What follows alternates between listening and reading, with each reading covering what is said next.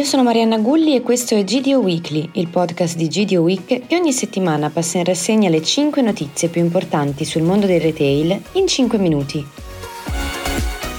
Apriamo parlando del debutto del format Cuore dell'Isola a Cagliari. Si tratta della MDD del gruppo Abbi dei fratelli Ibba che diviene punto di vendita con focus sulla private label. Abbiamo già visto nei giorni scorsi il trend in questa direzione, per esempio con l'apertura di Terre d'Italia di Carrefour e lo stesso viaggiator goloso precursore di tempi.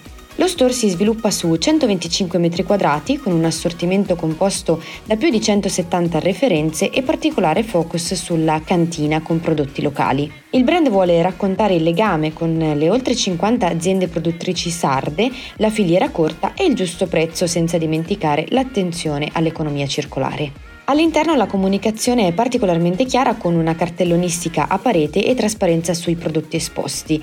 Oltre al servizio di consegna della spesa, il consumatore ha la possibilità di degustare internamente spuntini con bibite, birra o vini. Previsti anche show cooking, sommelier in store, food blogger, insomma un format aperto agli eventi. Noi di GD Week abbiamo parlato molto di rapporti tesi tra retail e industria di marca, una conflittualità a cui non si riesce a mettere la parola fine. Tuttavia esistono casi di eccellente collaborazione che possono essere d'esempio. È il caso di Carrefour e Ringo. Lo store di Assago, nel milanese, ospita uno speciale allestimento dedicato al brand dei biscotti farciti con una comunicazione digital studiata nel dettaglio e nata dalla partnership tra l'agenzia Next 14 e Samsung. La campagna pubblicitaria si chiama Unique Together e prevede l'installazione di schermi con sensoristica avanzata secondo la strategia Conversational Signage tramite l'uso di big data, tecnologie IoT e una piattaforma di marketing conversazionale, il tutto per garantire al consumatore in store un'esperienza personalizzata e immersiva nella storia del brand.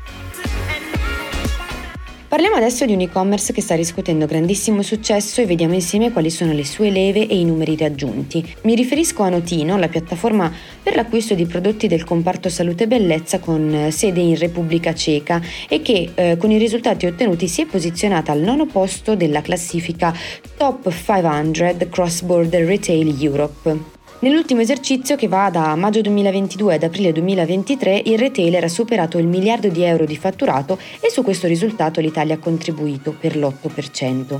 L'e-commerce ha raggiunto oltre 20 milioni di clienti in 27 paesi, registrando una crescita costante e vendendo in un anno 109 milioni di prodotti e spedendone 20 milioni.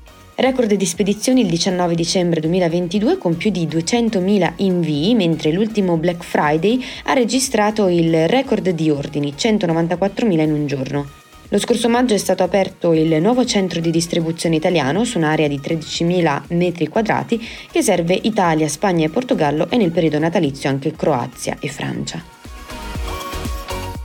Nuova iniziativa per Leroy Merlin che sigla la partnership con l'azienda di fornitura e installazione di pannelli solari Otovo. Visitando l'e-commerce di Leroy Merlin infatti è possibile essere reindirizzati sul sito di Otovo per un preventivo per l'impianto fotovoltaico in pochissimi passi inserendo unicamente l'indirizzo per avere un prospetto preciso su costi e risparmi. Le offerte vengono fatte su misura sulle singole esigenze ed è possibile scegliere anche la tipologia di pagamento se dilazionata oppure in un'unica soluzione. La collaborazione vuole essere un motore propulsore verso la scelta di questa tipologia di impianti sia nell'ottica di rispondere a una domanda sempre più consistente sia per favorire un modello più sostenibile. Inoltre con l'appoggio a Otovo Leroy Merlin può garantire un servizio ottimale e prodotti di elevata qualità. Dopo il successo dei cereali firmati da Sfera e Basta, MD prosegue con il progetto Yammers, collaborazione con gli imprenditori Nicolò Bertè e Daniel Ferreri, dedicato ai giovanissimi e proponendo una nuova referenza, non più per la colazione e con un nuovo testimonial noto sulla scena trapper italiana. Viene lanciato infatti il nuovo energy drink Go Tony, sul quale spicca il volto di Tony F, trapper romano nato con la Dark Polo Gang. La bevanda è in un formato da 250 ml al gusto menta e lime di colore verde ed è il simbolo dell'apertura a un pubblico giovane da parte del discount che vuole tenere alto l'engagement con questo target di riferimento da attenzionare sempre di più.